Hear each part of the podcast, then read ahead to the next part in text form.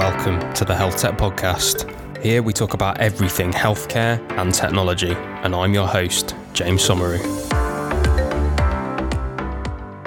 Do you want to know how large language models are actually being used in healthcare? Well, today's episode's for you. And my guest today is Rob Brisk. Now, I've just finished speaking to Rob, and what a guy. So, he is an NHS cardiologist, he's a computer scientist, and He's done some incredible things in tech. He has worked for the Department of Health in Northern Ireland during COVID on outbreak modeling. He has worked at NVIDIA and worked on the UK's largest supercomputer, uh, which was doing life science and healthcare research, things like AI drug discovery, genomic analysis, things like that. And he's now at Eolas Medical. And he's had a heck of a career. I really related to Rob and I had a great conversation with Rob. He's a really humble guy. And despite all of these accolades and everything he's done, everything he knows about technology and computer science and healthcare, his feet are very much on the ground. And that said, um, I think he's going to make a lot of impact in healthcare. So Eolas Medical is definitely worth checking out if you work in healthcare. It is free to use for healthcare teams. And what it does, it streamlines all of that kind of annoying stuff that you have to get everywhere when you work in a new hospital, which is uh, all your education stuff, the clinical information, the protocols, the guidelines, all of that kind of thing. So whether you're looking up local antibiotic guidelines, whether you're looking up the policy in your hospital for annual leave, it centralizes all of that stuff, which might seem relatively trivial, but anyone that's actually worked as a clinician in hospital will know and completely understand what a nightmare all of that can be.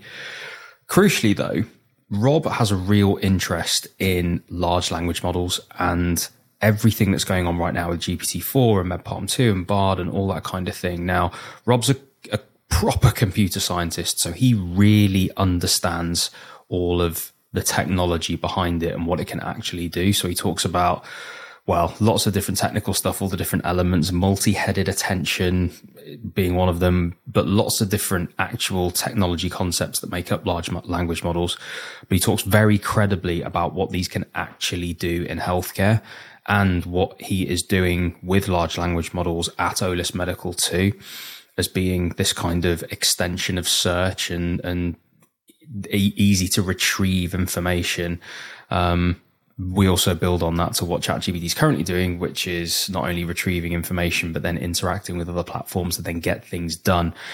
And if you subscribe to Health Tech Pigeon, you'll have noticed a couple of weeks we've talked about uh, large language models and AI transcribing interactions between clinicians and patients and then being used to then go and order the blood results or API into all of the systems already used to actually create this version of healthcare where we practice at the top of our license. We have a fixed interaction with a patient, but that's all we do. But we're very fixated on actually caring for the patient, getting the history, getting the information, and actually technology can do the rest. Now, a spoiler alert, Rob thinks this can be done within the next 10 years. From a technology standpoint, it can actually be done now. And Rob knows this from how deeply he knows the technology, but we both acknowledge that really it's an adoption challenge within healthcare to actually get this done. But I think it's incredibly optimistic that this is doable from a healthcare perspective right now. We are going to see large language models play a massive role in healthcare and health tech. This episode with Rob sort of takes you on that journey to understanding how that's possible. We talk about Rob's background, everything that he's done. We talk about large language models broadly.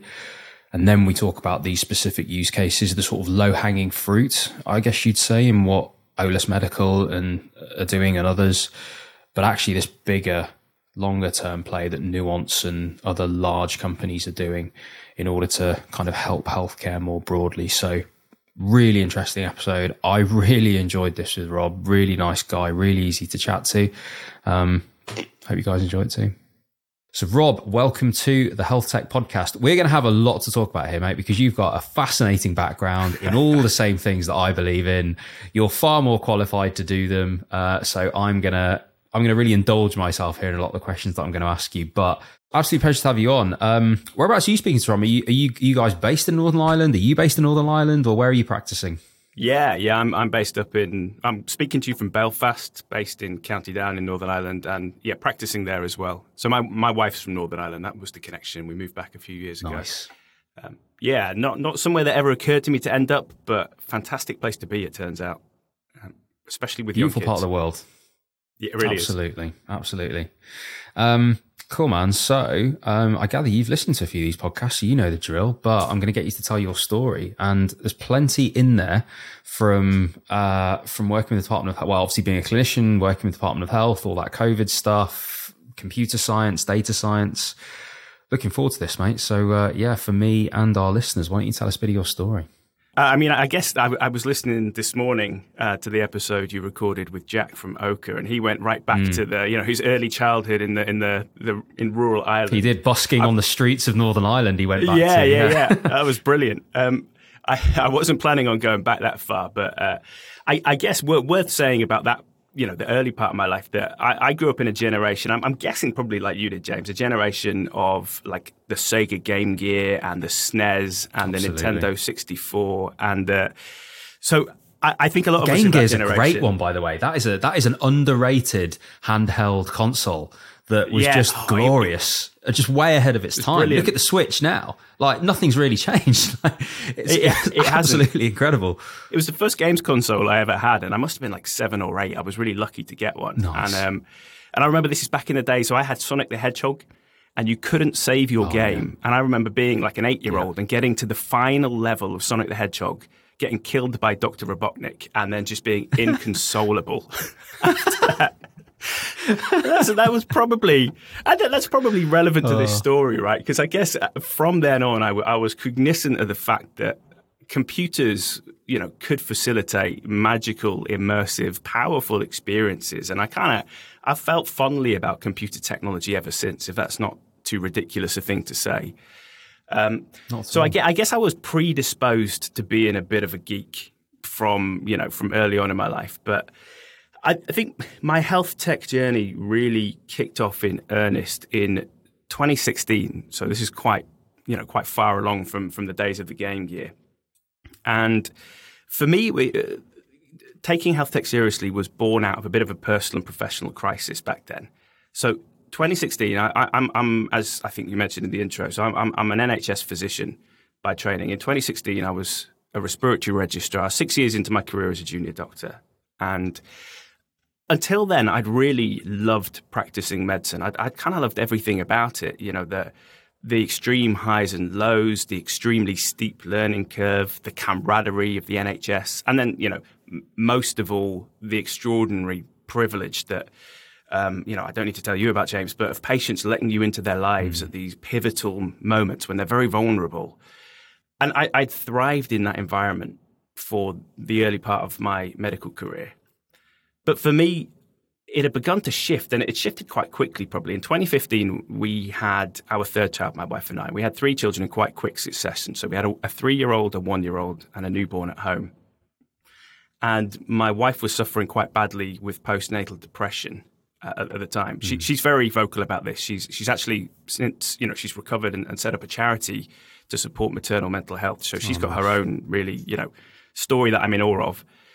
But but at the time we were kind of things were difficult at home, and I had that experience that I think probably a lot of medics have, where something changes to make you feel a bit differently about your job. And when you start seeing the downsides, you know, the long hours, the crazy extracurricular expectations, the the the, the short notice changes of location and the big commutes, it's like uh, a, a, a, a friend, a colleague of mine, just this week talked about peeking behind the curtain and not being able to unsee what you've seen. And I went through quite a rapid transition of thinking, oh, I'm I'm not sure this is what I want to do for the rest of my life. I still knew I loved clinical medicine, but I was I was looking at you know several more years of training, and then you know consultant the consultant life was not really a light at the end of the tunnel, even by 2016. You know the, the what what the expectations of a consultant in a more and more senior led service were changing, and I thought to myself, I, I, I don't want this to be the whole story of my career that was kind of completely unrelated to health tech. And I made a decision that may have been slightly rash, but you know, I guess once it was in my head that I didn't want to do this for the rest of my life, I, I, I felt like I kind of needed to act on it, and I and I was needed at home, you know. So I resigned my training number in early 2016, and took a job, a nine to five job in the cardiology department of our, of our, local hospital. So jumped ship from respiratory medicine to cardiology medicine, and was probably a little bit lost professionally. At that time, I was already, I was already, you know, thoroughly in touch with my inner geek. I, would got the programming mm. bug years and years earlier, and I'd done a whole load of, uh, you know, web design and then game design in my spare time. And wow. um, I've heard you talk on the podcast about flow state, right? for me, yeah. sitting down and writing computer code, it's like it's like Lego blocks for grown-ups. You know, you get to yeah, yeah. undergo that creative process of conceiving of what you want to build. You get the creative problem solving as you build it, and then you get the warm glow of oh, look what I made, right? So. I knew I mm. loved that, but I'd not really had any sense of how I could make this anything more than a hobby in what little spare time I had.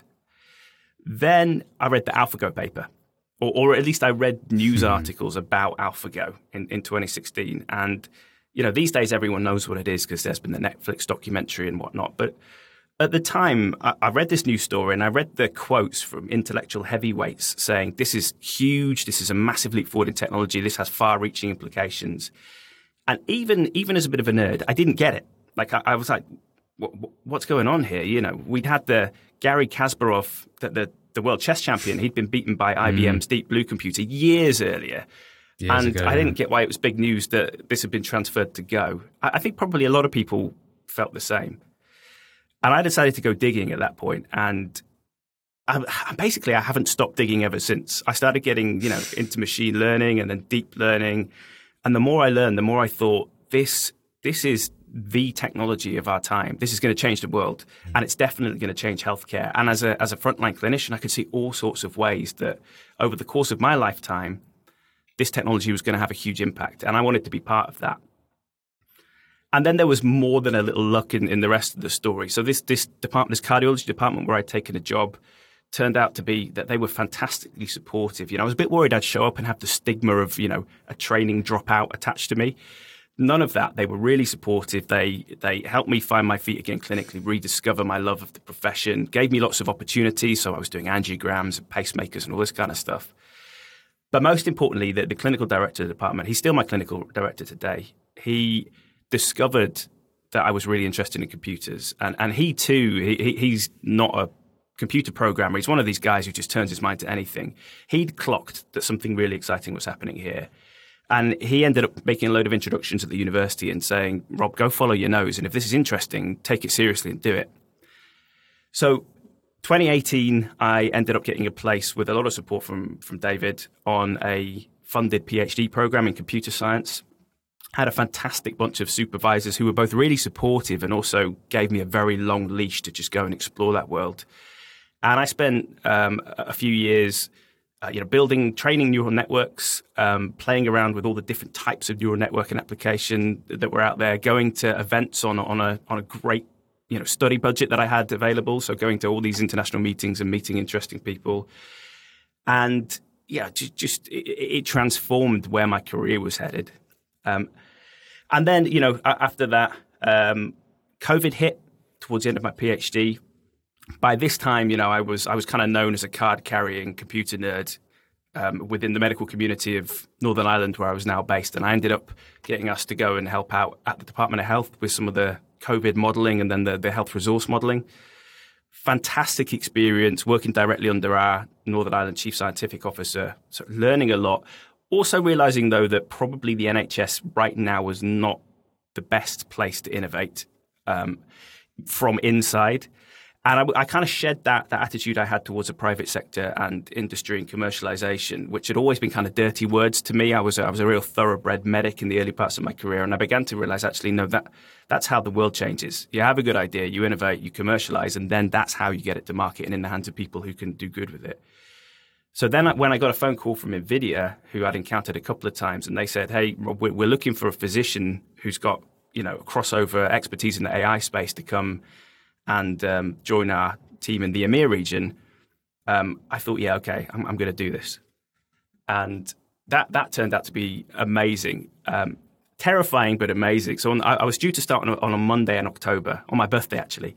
And on the Friday before I was due to start, I got a phone call from one of my colleagues to say, by the way, Rob, just a heads up on Monday, our CEO is going to announce that we're building the UK's largest supercomputer and we're dedicating it to health and life science research. And we want to fill it with great research with great partners. And a lot of this is about to fall on your plate. Um, wow. And, and I, I, remember sort of breaking out in a cold sweat uh, at the time. And it did turn out to be a lot of work. But it was amazing. It gave me license to go out and work with incredible people in, in, in academia, in, in the clinical world, in the pharmaceutical industry, and uh, you know, have a leadership role in some collaborations, at least a leadership from our side on, on these collaborations where people, amazingly talented researchers were training largely large language models because it was, you know, huge infrastructure needed, huge AI models. Mm. For things like not just language processing, but um, the design of new small molecules for for drugs, mm. um, you know, genomic analysis. It, it, it, it, was just unreal. It was like you know I had to pinch myself every day, um, and and I was I, I, took on a global role after that. So I was managing this team of amazingly talented data scientists, all of whom I think were probably much smarter than I am, um, and they they were sort of spread from San Francisco to Beijing. So it was just I was a million miles away from the front lines of the NHS, where I continued to rock up, uh, you know, sort of once every one or two weeks. I was quite part time then. Anyway, I, I now I, I, am coming to the end of the story now, but uh, uh, after a couple of years at Nvidia, ha- having an amazing time and learning loads, I kind of realized actually I've drifted quite far from the point of care here, and I never wanted to leave clinical medicine entirely. In fact, I got into this world to have an impact in the world I, you know, the world of clinical medicine, my home planet, where I care so much about.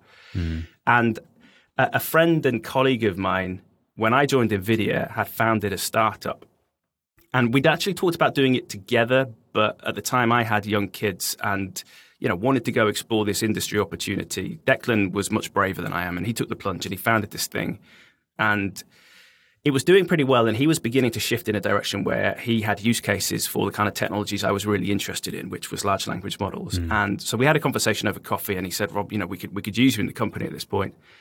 And I thought, yeah, okay. I, I feel like NVIDIA is a great place to work, a really amazing company that looks after its employees. But I thought, I, I've kind of learned enough here and I've got enough of an itch to scratch in terms of getting back to point of care applications that I'm going to go for this. And and that brings me to where I am now, which I guess we'll, we'll talk about in a while, what we're doing here at Eolas. But um, yeah, that's that's my story. I mean, lots of being lucky enough that lots of great opportunities have have fallen at my feet. I think is is the headline of that.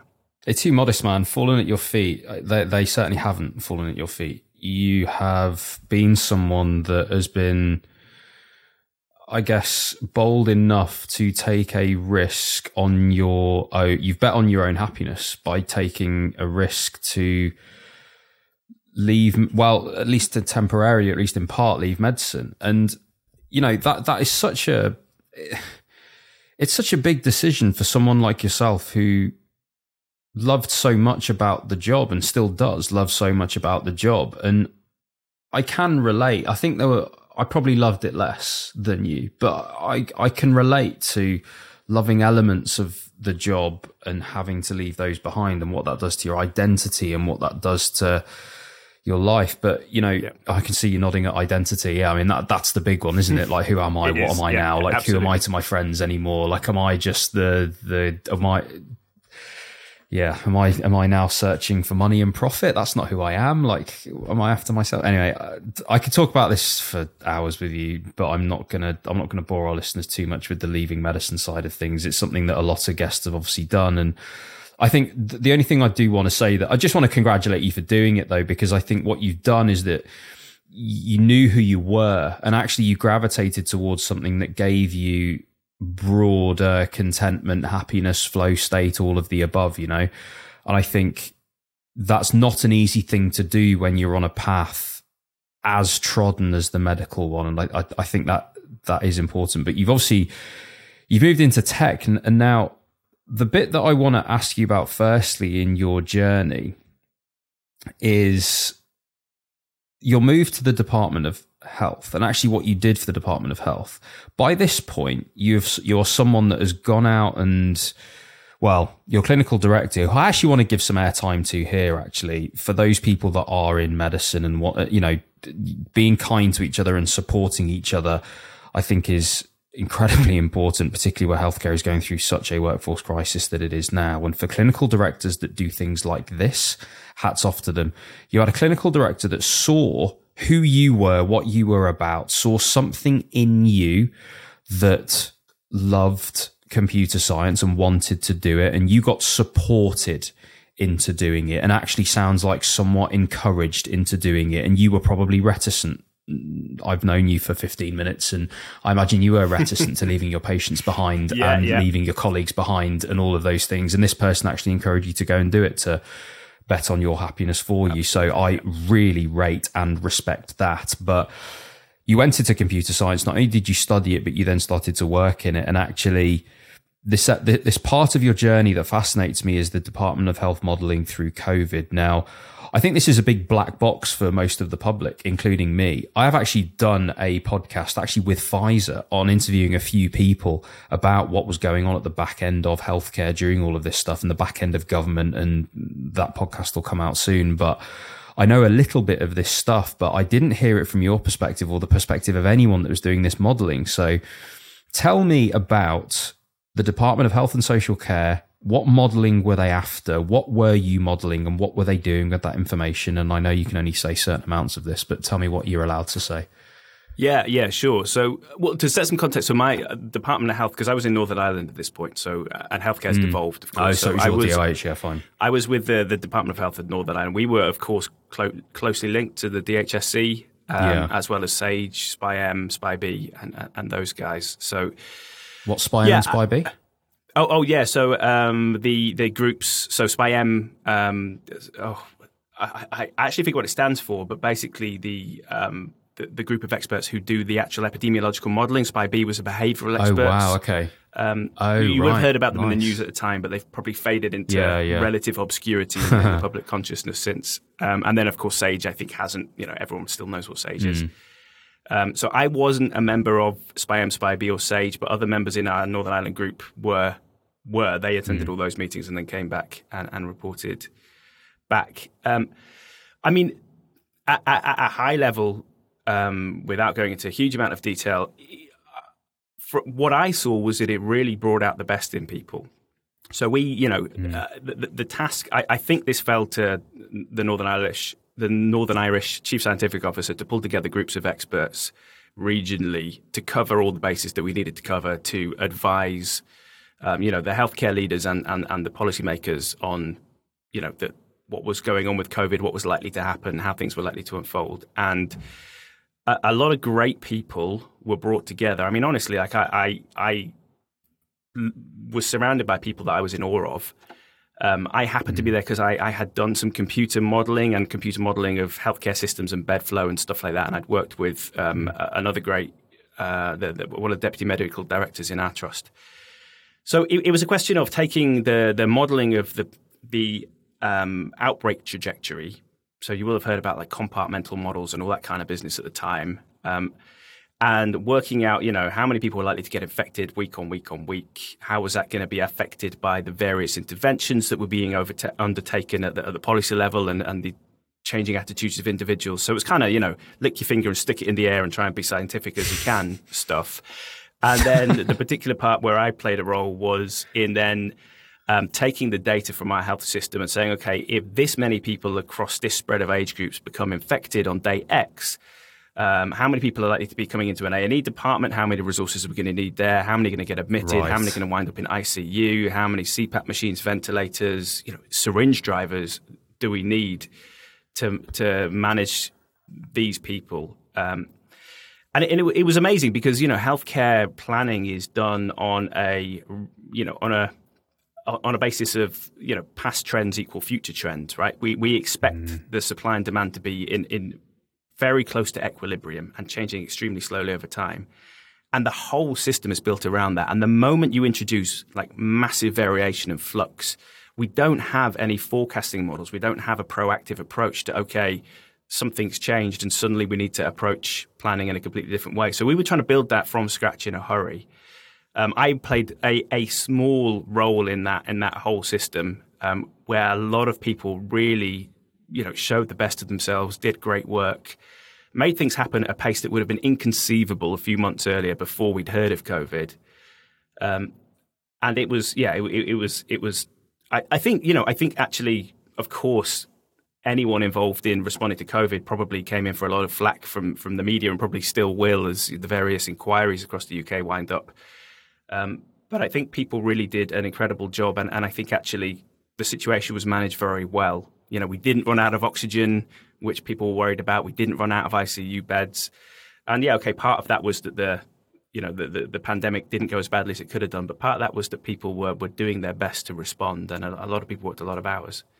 Um, but mm. as I mm. said, just to just to wind that up, I, I, think even as the first wave began to settle, um, this was, I guess, sort of what September, October after the summer of of 2020.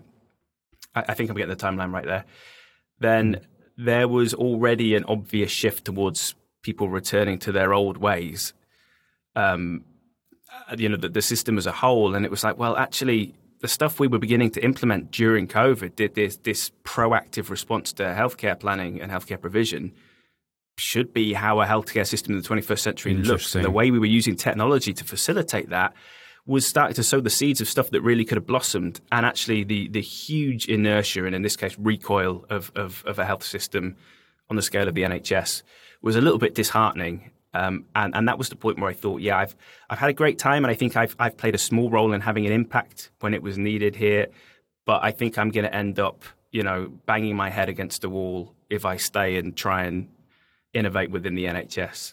Um, I'm sure that's a controversial that's topic. So, that's so fascinating. It, no, it is. It is. That's so fascinating, though. So my my question is, can you can you give me an example of that? Because I think it must have been so satisfying, by the way, to have your decision to do computer science validated pretty much immediately by being like involved in this stuff and being able to see both of those worlds.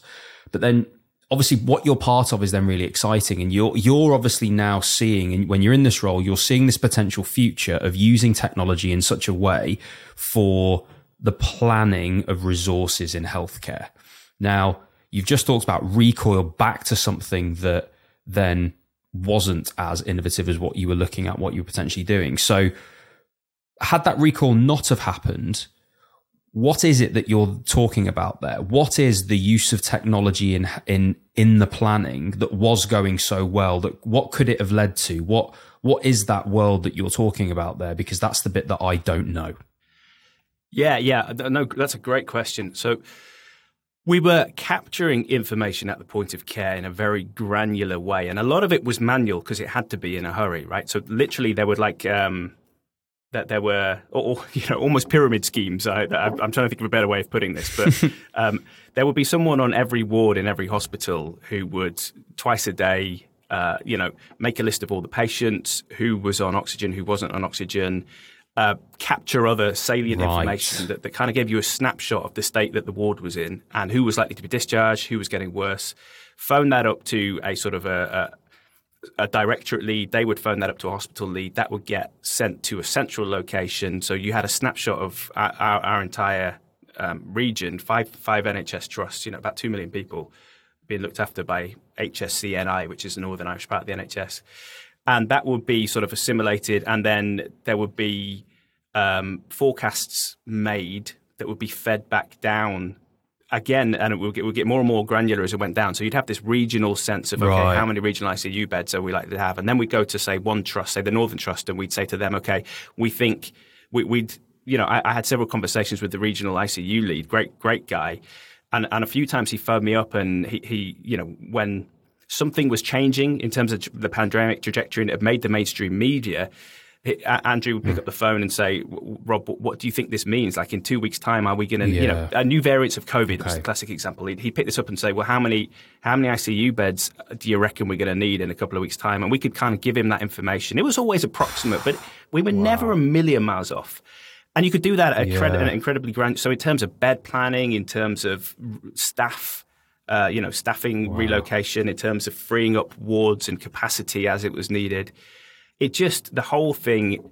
It was done in a hurry and it was imperfect as a system, but it could have been um, it could have been kind of crystallized. The infrastructure could have been in place yeah. for that to become a sustainable model of how you do healthcare, and you yeah. could have removed the more manual components. Wow. But instead, wow. I, I, most of those systems just fell apart when they weren't needed anymore. Um, yeah. Possibly because we were so short on staff that people weren't willing to put in the. It's the redistribution of resource, isn't it? Yeah, it's not exactly, needing, exactly, needing, yeah. but I get what you're saying. Though I think what you're saying is that yes, it might have been someone manually recording that information and then feeding it into a very complex technological model, but you could even automate that that element of capture and then get to a point where you have so much data that you can start to reorganize care and actually make loads of efficiencies on the ground floor from anywhere from ITU, HDU, ward, step down, like out into community. It seems like with more with all that data that you were talking about at scale, you could actually start to make forecasts of so much stuff that was going on. Yeah, I mean that's um, which is funny because that's what I mean, that that narrative is what so many health tech companies are doing. They're saying, so many health tech companies are saying we can bring more data into this. So you can make more decisions about reorganizing care and set up a clinic with a community pharmacist, which frees up your GPs or blah, blah, blah. But what you're saying is, is in that secondary tertiary care environment, actually it's that same concept of, well, if we know what viruses are floating around and we know what's happening at the community level and we, you know, start projecting what's going to happen here and we can base that on all these different things. Actually we can start to plan what we need and blah blah, blah. like it, it's so, it, it's so interesting. But to your point there's varying elements of how much do we need this? How much does how much do you need that nurse there or or you know whoever it was clerk or whatever capturing that information versus other things they could be doing that are putting out exactly, fires in a yeah. different way? And when covid disappears like that becomes more important. So it's not not that anyone's to blame but yeah, with a bit more resource, wouldn't we all have a bit more resource in healthcare to start doing these different things? But um, yeah, su- yeah, super interesting, man. Again, I could ask you a million questions on it. I'll have to get you back on. But I want to talk about NVIDIA next. So you were essentially headhunted to NVIDIA here, and they were building the, the UK's largest supercomputer. That must have sounded epic when that was announced uh, to you, or when you found that out, or read that, or however that information got to you. That must have been incredible for someone with you and your background to then hear that it was life sciences and healthcare research that was going to. I mean, this is the this is the holy grail, I imagine. So an incredibly exciting role to be going into. And you mentioned it was AI drug discovery, it was genomic analysis, it was lots of things along those lines. Can you tell me about being a clinician in NVIDIA and working on that type of stuff? I mean, to your point, yeah, it sounded epic, but epically terrifying, to, to, to be completely honest, because you know, I no one even. It turned out after the event, a lot of very very smart people who were you know data science who have been data scientists for a long time.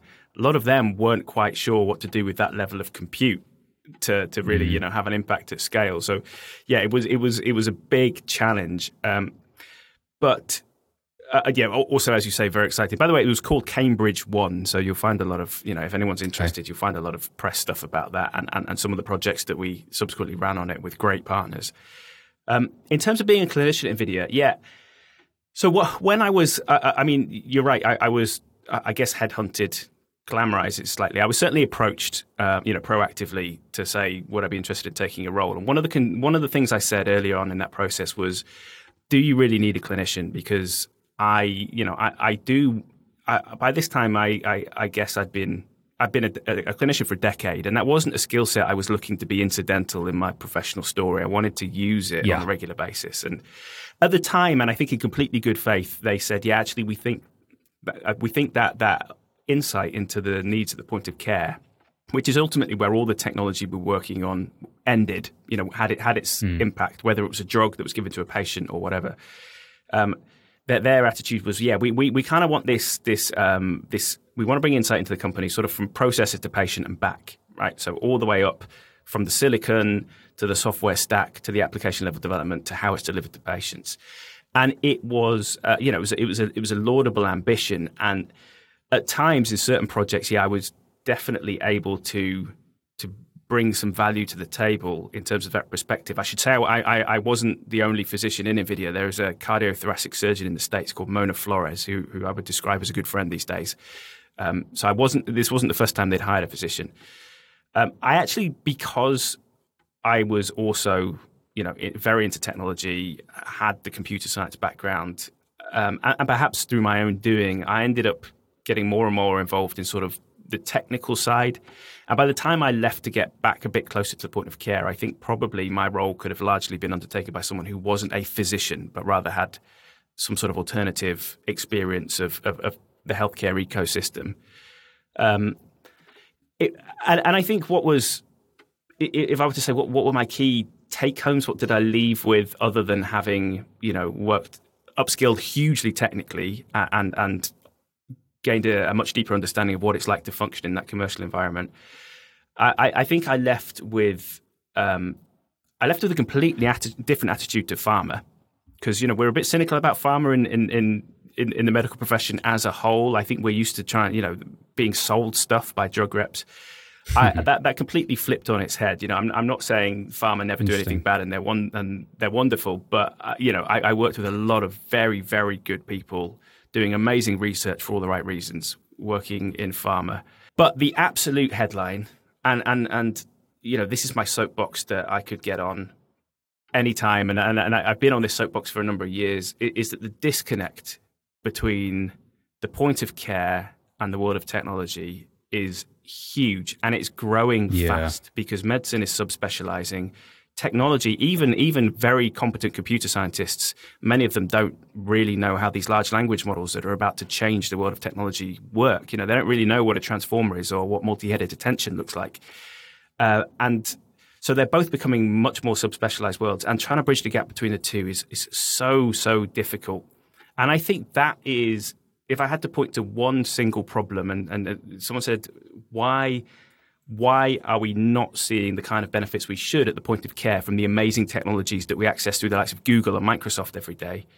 That's why there's a knowledge gulf there, I think. And, mm. and what I liked about Eolas and the reason I made the jump, despite being in this incredibly privileged position at NVIDIA, was that, you know, Eolas is a physician founded company, and I was the fifth physician in.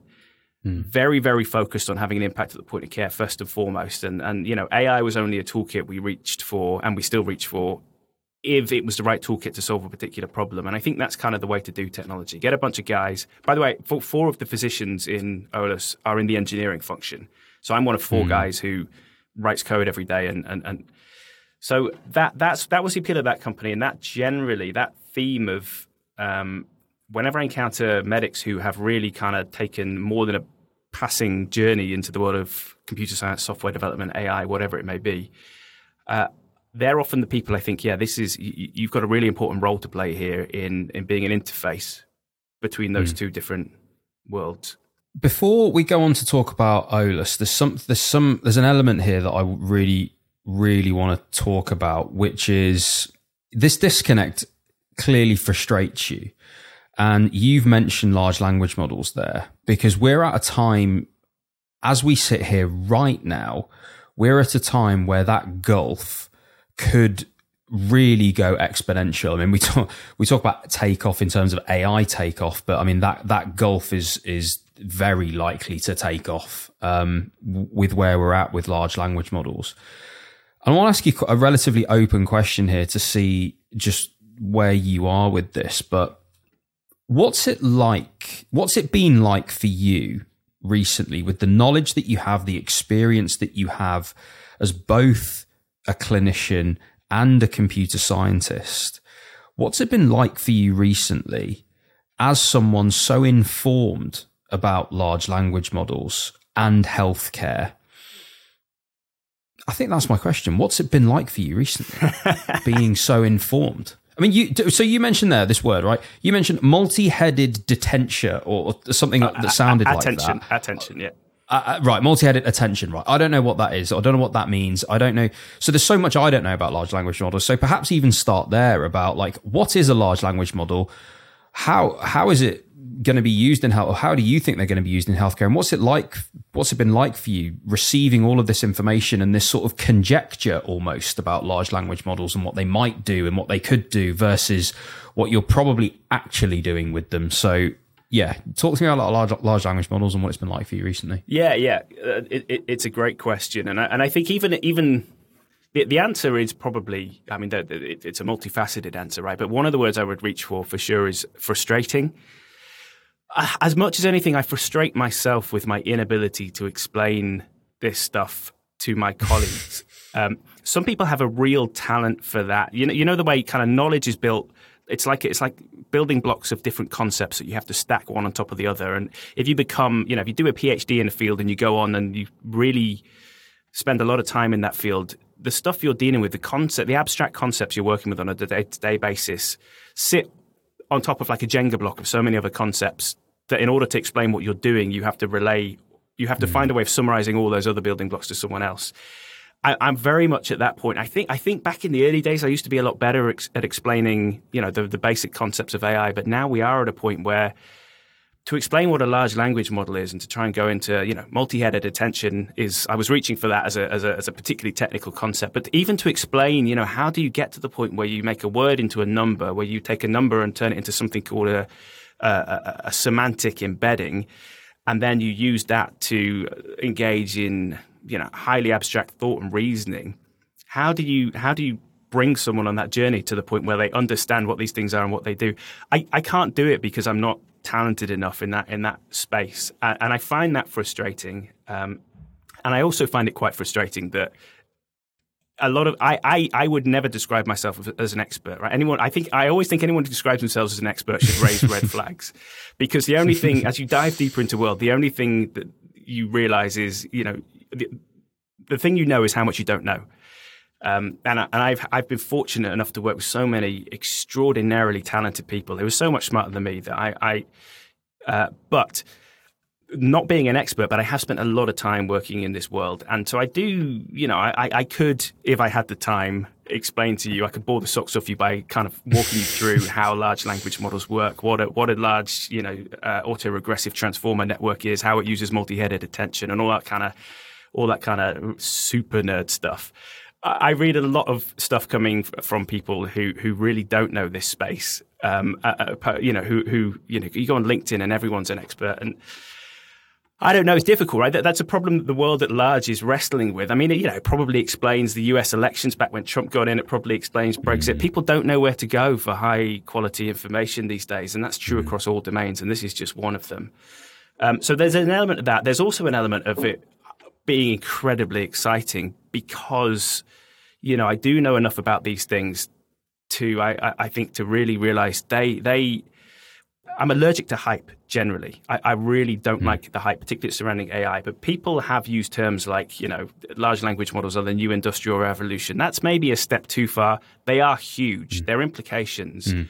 are going to be so profound over the coming years and decades that mm. as someone who kind of you know read the attention is all you need paper back in 2018 as soon as it came out this is like the seminal paper that described kind of you know the grandfather of what is now gpt-4 I, you know, I, I was plugged in enough to that world. I read it very shortly after it came out and sat back and thought, wow. And I've just been watching the whole thing unfold, um, and you know, had had a tiny, tiny, tiny part in that world, and it's been an absolute privilege. It feels like having, a, you know, a front row seat, or maybe a second mm. row hmm. seat in my case, um, to history unfolding. Uh, so yeah, yeah a, a, a, mix of those different things, and, and I and I think to hark back to what I said before that the thing that's really challenging about it is I, is I do see like I, I, was at HIMSS in Chicago recently. HIMSS being a huge, mm. as, as, you know, James, a, huge medical IT conference, and we had Peter Lee um, in mm. the, the, panel discussion to kick the conference up. Peter Lee's the, the vice president and general manager of Microsoft Research, and, Microsoft, and Microsoft, yeah. of course, and, yeah. So Microsoft have effectively, if not in practice, bought OpenAI and and are mm. world leaders now in this space. And it was interesting because Peter Lee clearly knows his stuff very much about you know AI and and, and, and, and large language models. But he was talking about the interface with healthcare, and I'm sitting there listening to him as a practicing physician, thinking, "Oh, you know, I, I, I I'd love you to have a little bit more insight into the world of frontline medicine because some of the stuff you're saying is making me think oh, that's coming from the place of someone who hasn't done their 10,000 hours on the front lines and doesn't understand mm-hmm. the reality. Some of the some of the proposed use cases he was throwing out, I was like, yeah, maybe, but um, and, and, it's difficult because I think there are there are not that many people who have have that crossover expertise, mm. um, and, and and and I wish there were more, but I can't I can't help with that because I'm so, I'm so poor at explaining it that I can't be the teacher who brings all my all my medical um, colleagues along with me. So I think I think what we're what an individual in this world today who I would say is extremely high value is someone who's a medic, a tech head, and is a great teacher and can bring mm. people on that journey. They are going to be worth their weight in gold moving forwards. Do you find yourself thinking about those use cases? Because I I do, and I get I overwhelm myself really quickly because I sort of it's sort of everything and nothing right now. It's so raw, and it, we know it hallucinates, and we know how far it is from being regulated as a medical device. Anyone that sort of vaguely knows this stuff knows how far it is from genuinely being, you know, a, a, a medical device. And so I, but I still get very overwhelmed, like thinking about all the potential that it has versus where it's at now versus what is actually the low hanging fruit for it and how could it be used in healthcare if it's not necessarily on the front line? What can it do at the back end? What could it do in yeah. admin? What could it do in back office? Like that i i i but again i overwhelm myself really quickly because in part i i i, I know as much as sort of a the the general interested person in tech knows I don't know anywhere near the extent that you do of how the tech actually works, but I do also have all this sort of more limiting knowledge, which is that I know what a medical device needs to be. I know what you need to do to yeah, become yeah, a medical yeah. device. So I know, I also know it's not going to do any of that anytime particularly soon. And so I, I, I, find myself jumping really quickly between like optimism, pessimism, realism, optimism, pessimism, and it's just like fast cycle that I go through whenever I think about large language models. But do you think about this? And if you do, do you have any ideas of what the low hanging fruit might be or where the potential is at least first? Do you think about that? Yeah, yeah. I mean, I guess I'm I'm I'm I'm lucky enough these days that that's my job. Really, is to think about that. Think about how we can use these things in a very safe, very transparent way that nonetheless has an impact at the point of care. So, I mean, I guess, and, and, and stop me, James, if I start waffling on here, but just just to walk you back to a couple of the basic concepts around large language models, just mm. to just to kind of bring you to, to, to where I'm thinking about this. So, you think back to like GPT three. Uh, I can't remember when it came out, but it was it was um, a huge deal when it came out, right?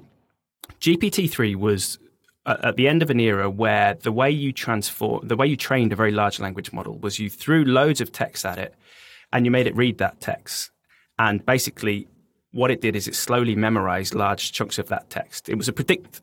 Large language models are predict the missing word tools, or at least that's how they're trained, right? Mm. So GPT-3 was a 175 billion parameter AI model. That's huge, and it was it was trained on a on a significant chunk of the public internet. You know, Wikipedia and and and Reddit and all these. I don't know exactly. I can't remember exactly what it was trained on, but a lot of PubMed. And as it goes through the training, right, it, it, it memorizes all this stuff, and and and then afterwards you can ask it a question like you know uh, you know say let's you know, streptococcal bacteria are you know are they gram positive or gram negative? Are they aerobic or anaerobic? And it'll, it'll answer that question for you because it's read a document and memorized that information. That's a little bit dangerous because first of all your information gets out of date very quickly. Second of all mm. it's it's kind of spewing out what it's learned and it will have picked up stuff wrong and it will do what we call hallucinating. You know i'm not convinced by the term hallucinating but it does mm. do that. And GPT four, which is you know Peter Lee during that con- that panel discussion at Microsoft, OpenAI very cagey about the actual architecture of GPT four, but Peter Lee let slip that it's a multi-trillion parameter AI model. If you draw an extremely fast and loose um, analogy with biological brains, I mean we're into you know we're into the size the, the number of artificial neural synapses that mammalian brains have here, so a huge model. It's also trained in a predict using a predict the missing word task. So it does memorize a whole bunch of stuff. But the whole paradigm has shifted recently where someone realized, and, and you could you could bet your life that it was Google. Um, someone realized that actually, instead of making these models rote learn all this information, let's give them access to a search engine when they're training, mm. effectively a search engine, and let's allow them to access the internet in real time as they're training. So if, if, if you now with GPT-4, you've given it a task during its training of saying, you know, streptococcal, streptococcal, mm. you know, streptococcal bacteria are a type of gram something uh, bacteria. It can formulate and execute an internet search, pull in the relevant information, read the information, mm. and then answer the question based on that information. So this is what we call retrieval augmentation. That's how these modern transformers work. Now, I think that's quite a different prospect, and I think it's a really, it sounds like a very technical difference, but it's very, very important because what models like GPT-4 are learning is to interpret text that you feed it in real time and return responses from that text. So you're not relying quite so heavily on them just, you know, rote learning and regurgitating information. And I think that opens up all sorts of interesting use cases where you can actually you can feed them inf- source information from sources of your choice and have them return answers from that source information. And as long as you maintain the original information behind the scenes, it's always accessible they become a time saving tool, right? They don't become a treatment recommender. recommender. You know, you don't use, it's going to be a long time before we use GPT-4 to just ask it straight out, oh, I've got a patient who's having an NSTEMI, you know, what antiplatelet should I give them and what doses? That would be terribly unsafe. However, mm. to hmm. say to GPT-4, okay, here's my question. Can you find, can you read a whole bunch of documents and find me the right line of the right document that, that answers my question? It's of course exactly what Bing are doing now. They're integrating GPT-4. It's what Google will try yeah. and do with Bard. And I think that's I think that's the immediate use case. That and the the ability to structure unstructured information. Um, though again, you're into you know the possibility of mistakes. If, if it's structuring information in medical records and it makes a mistake, that's a bit more serious. But I I think that the power of good information retrieval should never be overlooked just because it's not the sexiest application out there. You know, Google changed the world in a profound way. ChatGPT, I I, I keep doing this. Models along the lines of GPT-4, large retrieval augmented autoregressive language models, to be more technical. Um, they are, I, I think, just being able to deliver the right information very, very quickly at the point of care is going to make a huge difference because the amount of time, there are a lot of good studies saying that, particularly in the States, but it's becoming true in the UK, a lot of physicians are spending over 50% of their working hours just interacting with computers, putting information into the EHR, pulling it out, going and cross referencing with medical sources. Over 50% of their hours at a time when we're heading for a 10% global work, workforce shortage. Um, that's crazy. And solving that problem alone, which I think you can do relatively safely without straying into, you know, ethically questionable or, or mm. regulatorily questionable territory, that's going to be application, and, and it's going to it's going to revolutionize medicine, and that's before we've even got into the the sci-fi applications where GPT four becomes or, or its its its successors become AI doctors. So that that, that that's how I see things going, and I and I, uh, to me it's it, it, it's pretty clear. But I think because we're not having that sensible conversation, or at least people are hearing lots of noise from other people proposing these crazy ideas that will just never fly in today's medical ecosystem. We haven't, as a, we haven't as a medical community, landed on the fact that oh, hang on, these things can make a huge impact right now, very safely. Let's do that. It'll take us a while to get there, in which time the medical community will come totally terrified, very resistant to technology, slowly climb back down, and then you know, mm. probably a few years down the line, we'll start saying, "Oh yeah, okay, we need to we need to start adopting this stuff on a at scale." Rant over. Yeah. not a rant at all. I think it's actually just incredibly powerful information. That, but you're right. One of the dangers is, and this is the problem with hype. I can see why you know you, you don't like hype because the problem with a hype curve is that it has a peak and then a and then a massive trough. like that's what we want to avoid yeah. because actually, if this stuff can be really useful, this is a time where empowering the workforce and actually just making lives better for clinicians and, and staff generally is just is really, really, really important. And here's a tool that's coming along at this time. Seems like ideal timing if we can harness it in the right way to solve that problem. An issue is that the noise that's created by, oh, hey, it's going to be like chatbots for diagnosing people and treating people, all these words that make you cringe if you know anything about software as medical device regulation, but it, it's that that we don't want to put people off. We want to find a way to do this safely, as you say, and actually exactly what you've talked about as a as an information tool, as an information mechan- an information transfer mechanism at scale. You're right. That's an area where it definitely can be low hanging fruit. So, with this in mind, then you mentioned that fortunately thinking about this stuff is part of your job. Um, Eolas Medical. Tell me about what it is that you're doing at Eolas Medical, what Eolas Medical does, and if you are doing any large language model stuff, throw some of that in. Yeah, for sure. So, okay. Yeah, Eolas Medical. So, our tagline is everything you need in one place. Right? And what we are is a it's a platform for the clinical workforce to put all their non-patient information, so largely operational stuff and guidelines, into one kind of cloud-based platform that you can access via mobile native interfaces and web interfaces, but you know mostly mobile, at the bedside, really really fast. So we focus on people uploading their information. We we like to store it in in a sensible way so that they can navigate through our interfaces very very intuitively. And then a big part of our value prop is uh, you know returning search results quickly so that to give you an example, you know, I, I am at the bedside. Okay, NSTEMI isn't the best example because most people who treat NSTEMIs know off the top of their head, you know, aspirin ticagrelor or whatever. But you know, something slightly more obscure, like you know, I got a child with a head injury and I can't quite remember when I should CT them when when I shouldn't. You know, I need the I need to look up the NICE guidelines or my hospital's local guidelines. Whip out your phone, you you connected with the information in three or four seconds. Same thing for the rota. I'm on call this weekend. Same thing for um, you know the contact for okay um, you know, this patient with an NSTEMI, I need to phone cardiology. What's their number? So it, it's very, very pragmatic in that sense. Um, you know, we're just about connecting people with information quickly. That's our core value proposition.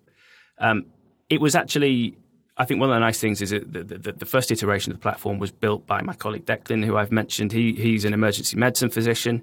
He built this to solve a pain point he felt at the point of care. You can imagine in ED, particularly because it's cross specialty, you're accessing a lot of information all the time, referring to different specialties, looking up different guidelines. So he built it and it just kind of scaled from there. And we're, we're in about 140 centres across mostly the UK and the US, including some really big names. Um, and, and, we get great feedback about the platform. In terms of the large language models, I mean, it, it, it's our primary focus is exactly the use case I just talked about, right? We can we're using and this isn't in production right now. We're, we're, we're, sort of building this behind the scenes. So mm-hmm. if someone goes out and downloads our app which is which is free to to download and use and anyone could go to eolasmedical.com that's e-o-l-a-s medical.com the irish word for, for knowledge or information because we're an irish company. Just download it get yourself set up and away you go. You know you get all the public facing guidelines from NICE off the shelf and then you populate your own content into this secure environment.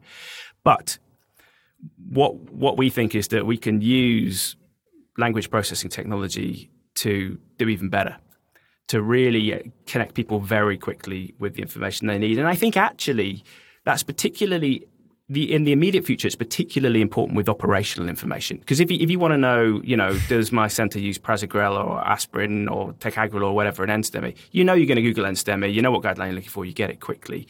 If you want to know how do I organize a CT scan out of hours in my local hospital? Like that's the stuff that's a pain to find. You know, you don't just have the search terms at, at, at the top of your head, and you're not quite sure where the information lives. So I think I, am not one. None of us at the company are ones for solving. You know, looking for a problem to solve with the technology we like. We want to solve problems, and if te- if there's a technological solution, great. I think there's probably I think that's probably a high impact problem to solve. The ability to say say into your smartphone, oh, I've just you know I'm doing a locum shift in this hospital. I've just rotated into a new hospital. How do I organize a CT scan out of hours? How do I get a neurology opinion? How do I do X, Y, and Z? So actually, it's, it's not a very sexy use case for language models. But what we're doing is we're looking at indexing all that information as it's uploaded to our content in a way that's eminently searchable then we can introduce large language models as a step in a search pipeline, just to mm. just to hmm. basically help return the best possible results rather than to generate answers because we don't want our models hallucinating. And then I think what we'll do further down the line is we'll start to shift into. We're already doing this in research, but we'll, we'll start to shift into doing the same thing with clinical guidelines. And what we'll do is we'll try and sync that with a general shift in the wider community. So I think if you look at, say, Nuance, to pick one company, Nuance, who are now owned by Microsoft, so we've had very early access to, to GPT-4. Nuance are doing some incredible stuff where they're putting ambient listeners in into consultations, transcribing your notes for you, providing you with decision support if you want it, so guideline best recommendations, and then offering to go and request your X-ray for you or order your bloods. For me, for sure, that is the future of healthcare. I'm glad Nuance are doing it, not me, because they've got billions of pounds behind them and, and, and hopefully long attention spans. We're not quite ready for it, but like in 10 years' time, if that's not the way I'm practicing, I'll have probably left the medical frustration out, the profession yeah. out of pure frustration. What's going to happen then? And, and I think not that many people have realized it is what right now, if you have your hospital's own local guidelines, the only way they ever get accessed is by a human being reading a PDF or a Word document, right? So no one really cares that much about how they're managed. Um, they often throw them on an intranet somewhere. Then we come along and we say, well, actually, we can give your clinicians much faster access. They say, fine. They throw them on our platform instead. Moving forwards, these things have just become machine readable you know, because of large language models. And, and as we've already said, for ethical and regulatory reasons, we're not quite there yet, but we're very, very close to the point where a large language model can pass out, say, a NICE guideline written in completely unstructured text and bring it into cross reference that with patient information. And, and there are various different ways you can do that in a very low risk setting. You'll always, you know, you'll always stray into regulatory territory if you go down that route, but you can make very, very gentle, very transparent suggestions to clinicians in real time. But you know what what your clinician wants, as we all know, is they want to have this stuff cross referenced with their local guidance. Uh, and, and no one's really thinking about that at the moment. No one's thinking about the fact that no major technology company can get at this local guidelines to help people structure it to make it available in these next generation tools. We, we kind of are. So our, our main focus is delivering value to clinicians at the point of care right now. You know, technology agnostic we want to use large language models to do that even better. And then I think we're thinking about in the future actually some, what I'm going to use some technical terms now, but a semantic search platform that manages clinical guidelines across many hospitals. I think is going to become very, very impactful in the probably not too distant future. So that's kind of our long vision for where we're going. Um, so that's Eolas in a nutshell. But like I said, right now you can go download it, use it. It's a utility app basically that helps your clinicians do their job a lot more efficiently and hopefully with less frustration. And also, it's extremely pretty because we've got two great graphic designers. that's that's important. I was about right? to say less cognitive. I, I was actually just going to make that point of. Um, I don't want to don't want to devalue all of the heavy large language model tech stuff that you've just said, but it looks really nice. the front end is yeah. glorious in terms of its graphic design. I love the brand. I love the kind of I mean, I, we've been getting more into this into this stuff with our creative director and graphic designers as well. But the type, the, the typography, the iconography, the, the way that you've done it makes it a platform that's fun to use and actually nice to look at, which makes a huge difference. It's not a, it doesn't look like like Windows 95. It looks like a modern platform doing a modern thing and actually just takes the friction away from everything just feeling laborious. And actually, when you're trying to look up guidelines or trying to look at, yeah, you're, you're trying to look up local antibiotic guidelines to treat that, you know, cellulitis or whatever, like it, it's, it, it's just another platform you've got to look at that day. So to actually, and, and this is something that we come to quite a lot with tech actually on this podcast, which is that you can solve the problem and actually, that's one way to making an app relatively sticky. If you then make it joyous, it's then a whole nother level that you've just accessed of making that app sticky and, and people wanting to actually be on it. And it's, you know, the, the classic one we talk about is the, if you tick, if you tick off enough tasks in Asana, then you get a unicorn that flies across the screen. And that's always quite nice to look at. It's just these like, you know, it's just these nice little things yeah, in task management that are just like, ah, oh, that, yeah. that's just, this, yeah, it brings joy and actually to not only solve the problem, but bring the joy along with it. You know, why not? We're actually talking about the rebrand yeah, that we've got currently going on as well and things like that. But it's important, I think. Oh, right. Okay. Yeah. Yeah. Great. I, I, I think, yeah. And I think that's a great point, right? You, you download an app like that, like Eolas or, or, or, or, or whatever it is, and you play with it and you think, oh, this is fun and playful. Someone's had fun designing it. But actually, you're right. It is super important because it minimizes cognitive load. And that's really, really important yes. at the bedside. Uh, and, and then, as you say, if you can give a little dopamine hit every so often, you know, we need it. We need it now more than ever. So I, I think it's easily overlooked, but it's super important. Yeah, I agree. Totally I agree. agree. And, and by the way, totally I do agree. none of the graphic design because I am talentless when it comes to that stuff. But our, our, graphic designers are really good. I want to finish off by talking about that future vision of healthcare that the you mentioned nuance and and I'm sure your mothers are building.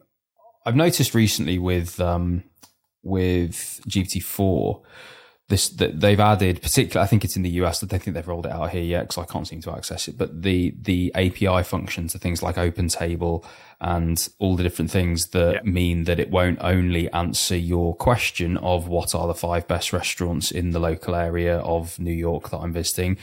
It will then ask you, do you want to book the top, do you want me to see if the top one's free or do you want me to book whichever one's free at whatever time or whatever? And then it will just API into OpenTable and it will just book that stuff. it's that that you're talking about here, isn't it? Where essentially you're building out these APIs to other applications within healthcare that uh, jobs can then go and be done. That you know, the blood testing one is is a great example of well, if it's if it's listened to the consultation, it's summarized the notes, it's looked at local guidance as to what the best antibiotics actually are then it's going to do those it's going to ask you do you want to do baseline bloods for those yeah. medications and blah blah blah in order to then give that super powerful antibiotic that we need to keep in that range. And do you want me to book the six hour one the 12 hour one and the one that one's over the next few days? And do you want me to send you reminders? And and, and, and, and you know that that's really interesting because I think the holy grail for us all has been, or the frustration for us all that's that what clinically has always been like, I want to practice at the top of my license. I want to actually just be, I mean, that's, you know, anyone in any job ever in cry me a river that people have to do admin. Of course you do. And there's always overhead, but to be actually, to, to think of this world where you know, even in primary care, a GP could actually be sat there and that 10 minutes of that consultation could actually be purely a focused conversation with the patient where they're looking directly in the patient's eyes, talking directly to the patient. The patient feels incredibly looked after and listened to. And actually those notes are then just captured. Those investigations are then ordered and done. And as you say, that load is taken off the clinicians to even then have to think about and do all those different things. And that, it's interesting that you say if that's not the way I'm practicing in 10 years, then I might leave. I mean, is, is that doable in the next 10 years? Do you really, I mean, I see it in the way that GPT-4 is interacting with OpenTable and a lot has to happen to get us there. But I mean, is, is that realistic in 10 years? Yeah. Yeah. 100% is, is the short version of answer to that. Um, mm. What, what you're describing is in the world of tech called um, a large language model agents approach mm. right? Which is where you, you, you express what you want done in natural language to a model like GPT-4, and then it interfaces with many other systems to get the job done. Um, it we're already, you know, uh, to, to, put this into context, and and as part of um, just kind of exploring what we can do in this space and what we can build. The weekend before last, so to, to put an to put a bit of additional context on this, we've just had our fourth child. Um, because we're completely mad. Clearly. Congratulations! And she's now, uh, yeah, thanks. She's uh, just coming up on twelve weeks old actually soon. So I have an under desk treadmill and a sit stand desk at home. And what I'll often do is when she's grumpy and I need to, uh, you know, just take her off and settle her, I'll, I'll, I'll stick her in a sling, march along my treadmill, and work away on my computer, and kind of everyone's happy. So I've actually been doing a lot of work over weekends, and occasionally I indulge myself and do some some different stuff. Um, so two weekends ago, and, and, I, am not over exaggerating here. Two weekends ago, I, I, I, had seen the Nuance demo of their ambient listener that, that mm. transcribes your conversation, summarizes it, provides you with decision support, and then offers to to go and um, to go and do stuff for you. You know, interface with different clinical systems to order tests and whatnot. And I'd seen it, and, and, and, on a Friday evening, I was marching along the treadmill, and, and I knew I had a couple of hours of, of treadmill time ahead of me. And I thought, I wonder what it would take to do that. Now we already, as part of our kind of you know R and D activities, we built a semantic search guideline and already indexed all the NICE guidelines. Um, we actually speak to NICE. In fact, I'm speaking to some of the guys from NICE this afternoon. A great organisation, very forward thinking. Just to throw it out there, they're really on top of where this world is going and how they can best provide evidence to support it in the right format. Anyway, so we, we already had a semantic search engine that we've built for, for to index all the NICE guidelines and I thought, okay, I'm, I'm gonna I'm gonna see if I can do what Nuance did, and specifically, you know, have an ambient listener for a clinical consultation, summarize it, cross reference this with the NICE guidance, give me feedback, and then offer to do stuff for me. And I mean, the baby was probably quite fussy uh, over the weekend because I, I, had quite a lot of treadmill time. By the Monday morning, I'd built it. Um, and, and it wasn't even that difficult because this technology is so powerful that once you know what you're doing with it, it can it can just take so much of the the hard work out of this. So in terms of is it technically possible? It's technically possible today. Like and and with very high fidelity, like GPT four, okay, it sometimes hallucinates, but it's a very, very, very good model, and they're only going to get better. So the, the question is not a the question is not a technological one. Absolutely, that, that, that question's already been answered. Um, mm. The question is an ethical and a regulatory one. Um, by the way, if anyone's listening wants a quick demo of that thing, uh, you know, feel free to ping me an email. It's it's not something we're going to produce or sell, but you know, it's kind of interesting.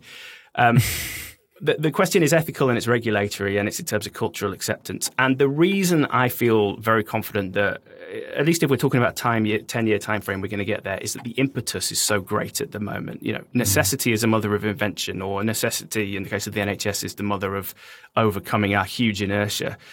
We, we're falling apart. I mean, for my money, and, and I, and I still practice on the, on, you know, I still practice clinical medicine. I have a permanent job. A, so I'm there on the front lines, and the, the system is falling apart around us. We're so short staffed. The morale is rock bottom. Our waiting lists are unconscionable at the moment.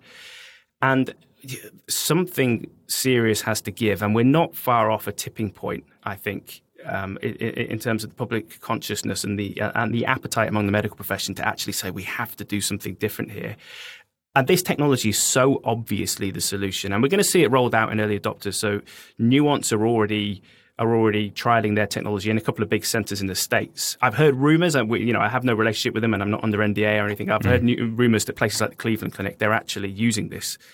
What we're going to see is we're going to see the US go early, probably with this kind of technology. It's going to be amazing. And we're in the NHS going to be falling apart, massively short staffed, gaps all over the place, mm. desperately needing efficiency gains. I just don't think that no matter how great the cultural or regulatory or ethical barriers, I don't think we can continue to resist in the face of what's about to happen. So I think a decade might be about the right timescale, sadly, um, because it would be great if we could do this sooner. But yeah, I, I for my money, like I would be absolutely stunned if this stuff hasn't made its way to the front lines even in our healthcare system within the next 10 years because I, I just don't think the maths add up. I think there would be, you know, revolt. We're already seeing strikes left, right, and centre. You know, we can't get much worse. And if we have our current situation with an obvious solution just across the pond, people will not tolerate that for too mm. long before they start voting with their feet. That's what mm. I think. Maybe, maybe, maybe I'm an optimist. Maybe I'm an idealist. But that, that's where I sit on this. I think that's wonderful, Rob. And actually, I want to end on that optimism because I think that is a, a wonderful vision. And I think it, knowing that we talked about light at the end of the tunnel, reaching consultant and things like that.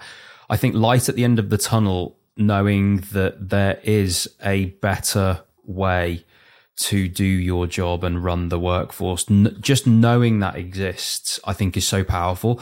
I think coming from you as well, someone that currently works on the NHS front line, someone who knows large language models, knows the technology behind them. I think you are one of the very few almost fully informed people to actually have a decent opinion on this. And actually, I, I, I trust your opinion on this. And I think, yes, there are incumbents. Yes, there are adoption challenges. And yes, there are regulatory hurdles that we will need to get over. Of course, there are. Like, that's understandable and we know that.